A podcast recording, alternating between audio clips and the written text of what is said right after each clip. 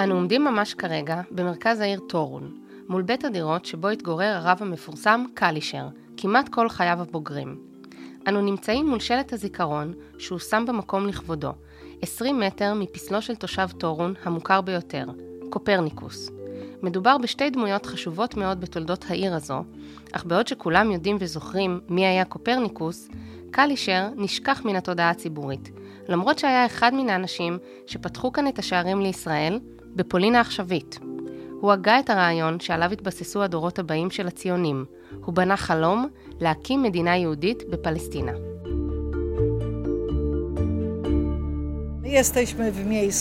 אנו נמצאים בחלק המרכזי של טורון, ברחוב שרוקה, לשעבר ברייטשטרסה, ועוד קודם לכן פרידריך וילהם שטרסה. אגנישקה ביאנישבסקה, שחוקרת את חייו של קלישר. I tutaj mieściły się kamienice elity toruńskiej. כאן נמצאו בנייני דירות האליטה של העיר, וב-1853 הוצב במקום פסלו של קופרניקוס. כאן התגורר רבי קלישר עם 14 ילדיו ואשתו ז'ט. משפחתם הגיעה לשם מהעיר לשנו, משפחה שהולידה דור גדול של רבנים. הוא היה בנו של רב ונכד לרב. הוא נשא לאישה את ז'ט הנריאט, בעיר נישבה, שנמצאה באותה תקופה תחת הכיבוש הרוסי. היא הייתה בתו של סוחר תבואה עשיר מאוד. כולם היו חברי חברת קדישה, וזו הייתה משפחה מאוד מסורתית, בעלת מסורות תלמודיות. השניים קנו פה בית, ונולדו להם 14 ילדים. בנוסף, קלישר הגיע לעיר עם אחיו משה, שהיה לו עוד 11 ילדים, והם כולם התגוררו כאן יחד.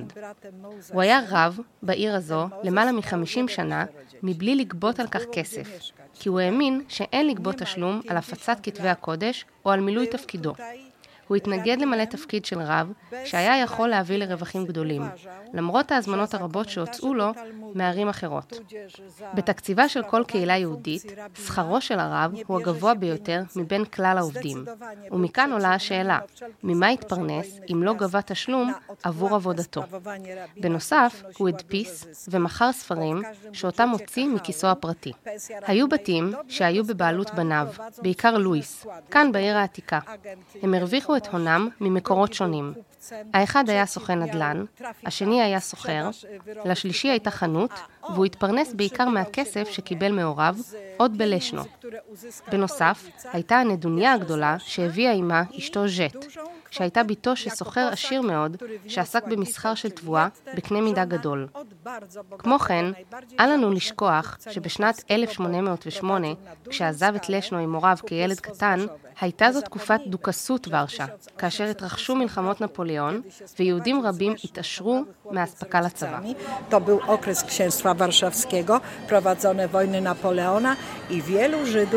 Też się finansowo wzbogaciło na dostawach dla wojska.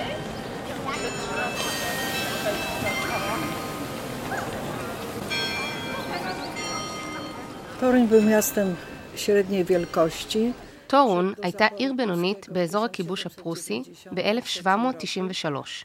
הקהילה היהודית מעולם לא הייתה גדולה בעיר שלנו, והיהודים מעולם לא עלו על חמישה או שבעה אחוזים. ב-1808 היו בטורון 114 יהודים.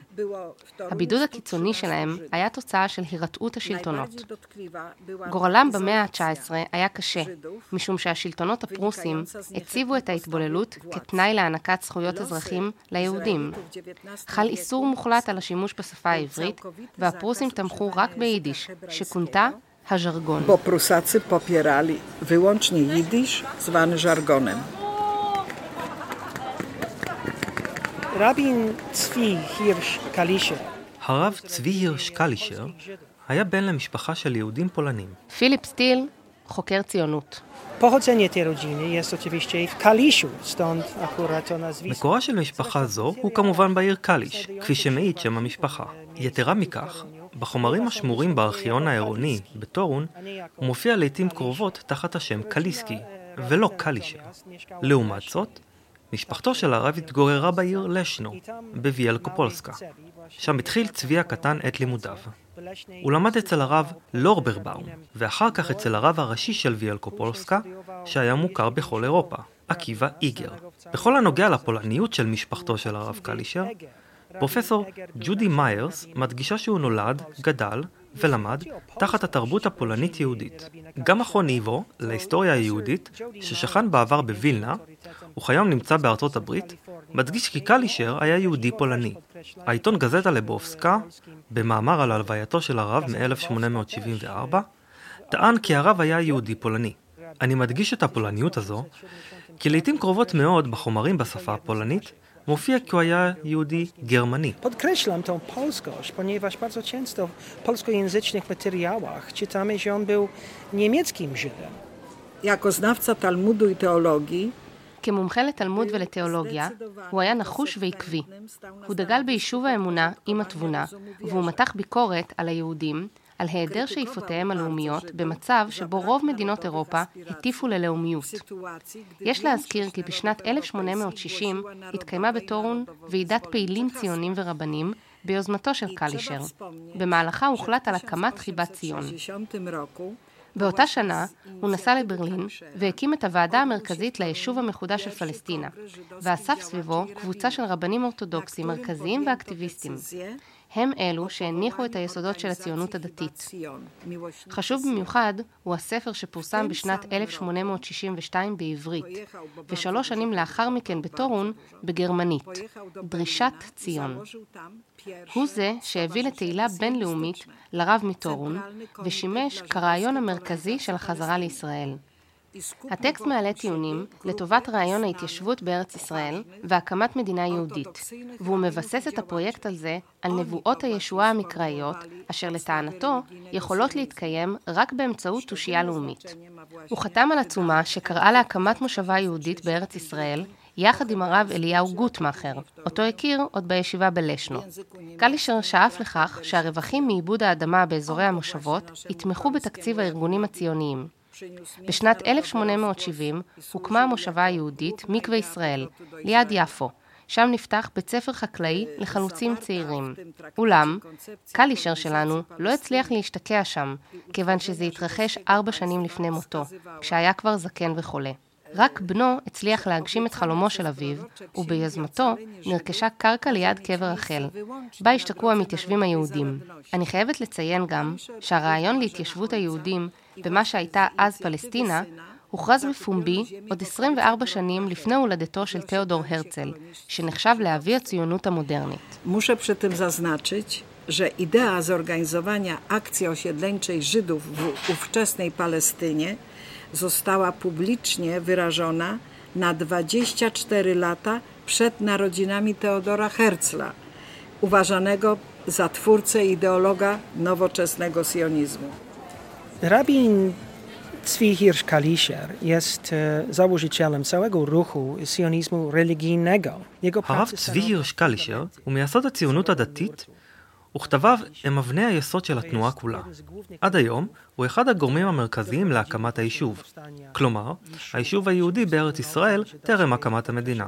קלישר הצליח לשלב את היהדות האורתודוקסית עם תקוותו המשיחית, ועבורו היה זה ברור שהוא חי בזמנים של שינוי והבטחה. זוהי נטייה די אופיינית להיסטוריה היהודית. בזמן תקופה חיובית, התקווה הזו מתעצמת, ואכן, בימי חייו של קלישר התרחשה האמנציפציה של היהודים באירופה. העובדה שעוד ועוד אימפריות ומדינות העניקו זכויות ליהודים, ניבאה מבחינתו את בוא הישועה.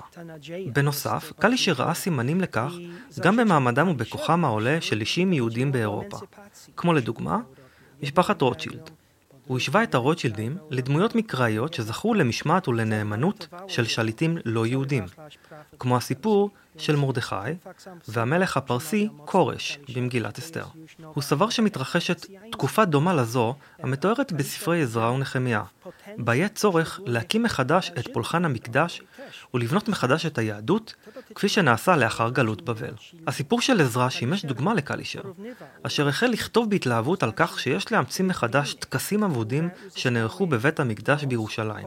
זה יצר אצלו תחושת תקווה שהביאה לתוכנית שלו לחזרתם של היהודים לארץ ישראל. בין הסימנים שהרב קלישר פירש כהכרזה על בוא המשיח, הייתה תמיכתם של הנוצרים ברעיון הציוני. הוא ידע כי כבר בשנות ה-30 של המאה ה-19, עקב התערערות כוחו של הסולטן, הממסד הבריטי ראה את הלבנט כמקום האפשרי להקמתה של מדינה יהודית. הוא עקב מקרוב אחרי התבטאויותיהם של נוצרים שונים בנושא, במיוחד אוונגליסטים. לדוגמה, אנו מכירים את הנרי דוננט, בעיקר כמי שייסד את הצלב האדום, אך מסתבר שהוא גם היה ציוני נוצרי קנאי, והוא היה קלוויניסט מז'נבה.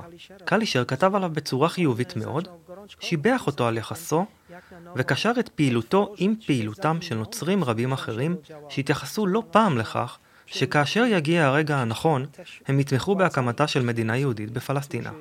Mówili otwarcie o tym, że ewentualnie, jak nadejdzie odpowiedni moment, są za tym, by otworzyć państwo żydowskie w Palestynie.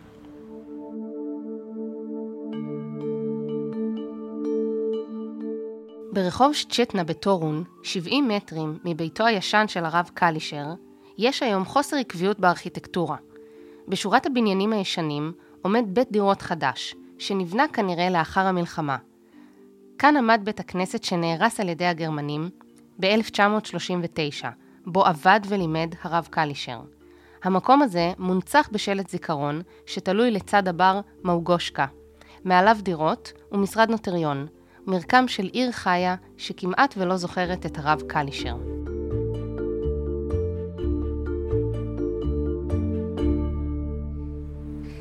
Choć rabin Kaliszer żył w małym miasteczku. הרב קלישר גר בעיירה קטנה ופרובינציאלית. קיטורון הייתה כזו באותה תקופה, וכשעבר אליה, היו כאן לכל היותר 15 עד 20 אלף איש. כאשר נפטר, ניתן היה להעריך את מספר התושבים בסביבות 40 אלף. הוא היה מוכר בכל רחבי אירופה, וכפי שציינתי, הוא התכתב עם אישים כמו עם של רוטשילד ומשה מונטיפיורי באנגליה, שהיה פטרון הקהילה היהודית באנגליה ובירושלים. קלישר היה גם מוכר בקרב היהודים המובילים באירופה. כך למשל, הרב אלקלעי מסרביה הגן עליו מפני מי שטענו שתורתו אינה אורתודוקסית לחלוטין. אלקלעי היה האדם החשוב ביותר בחייו של תיאודור הרצל, והביוגרפים של הרצל מרבים להדגיש את הסיפור של סבו, אשר היה תומך נלהב של תפיסת הציונות של אלקלעי, ושל הקריאה לחזרתם של היהודים לארץ ישראל. עבודתו של קלישר צוינה גם על ידי ליאון פינסקר, מנהיג תנועת חובבי ציון, שהייתה התנועה הציונית הראשונה.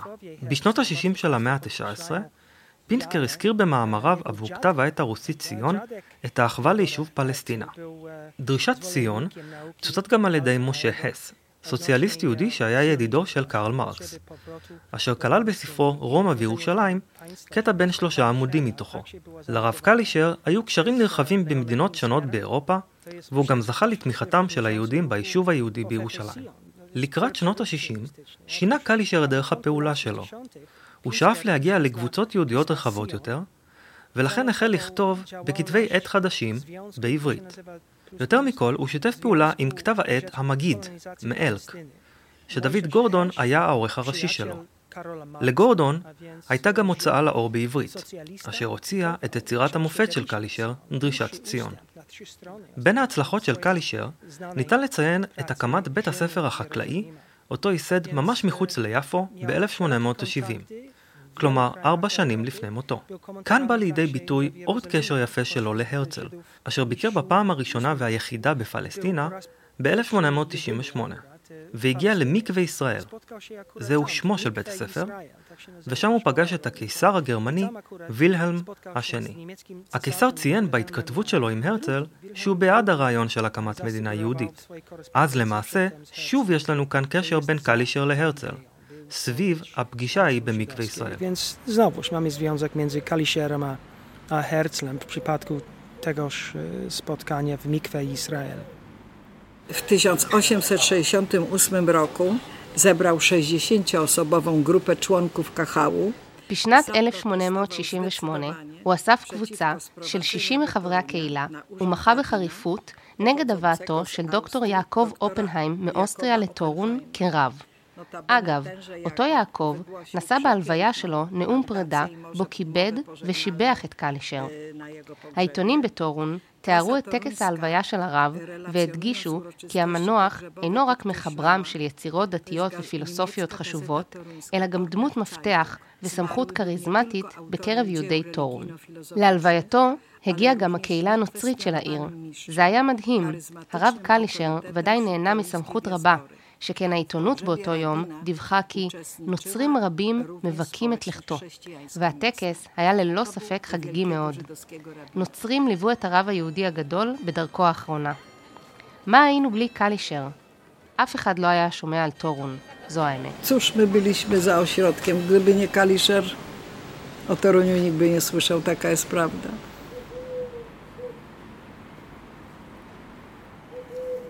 אני נמצאת במקום עצוב מאוד, שמסכם את סיפורו של הרב הנשכח מטורון. גבעה קטנה, עליה עד 1975 נמצא בית הקברות היהודי, בו נקבר קלישר. כיום זהו פארק קטן, עם דשא, שבמרכזו ישנה אנדרטה קטנה עם לוח זיכרון, שמוקדשת לרב ולתושבים היהודים של טורון, אשר נקברו כאן במשך מאות שנים. בית העלמין עצמו נהרס בשנת 1975, אך המצבה של קלישר לא הייתה כאן באותה תקופה, כיוון שהיא נעלמה באופן מסתורי לאחר 1960. את התמונה הדיכאונית למדי הזו משלים גזע עץ התיליה שהוקדש לקלישר, אשר נכרת לאחר שהעץ נפגע מברק. האיש שחי ופעל בטורון, אשר הניח את היסודות עליהם הוקמה ישראל המודרנית, קבור כאן באזור, ויש כאן לוח זיכרון, אך לא הרבה מעבר. מקום כזה מתבקש כמעט להוות נקודת עניין ומשיכה למבקרים, מקום זיכרון שמוקדש לאיש שהיה מהדמויות המרכזיות בפולין שפתחו את השער לציון, השער לישראל של היום. למקום הזה יש גם ממד סוריאליסטי מסוים, שכן בצד הארוך של הפארק, שהיה בעבר בית הקברות היהודי, עומד היום בלוק של דירות בין ארבע קומות. המרפסות משקיפות אל בית הקברות לשעבר, והחיים כאן נמשכים כרגיל. פודקאסט הקרן המזרח-אירופאית על שם יאן נובק יז'ורנסקי במסגרת פרויקט מימון של משרד החוץ של הרפובליקה הפולנית. סיפרה ספיר ליברובסקי שר. הקלטות ג'ון ביצ'אם וברטוש פאניק. הוצאה לפועל Free Range Productions.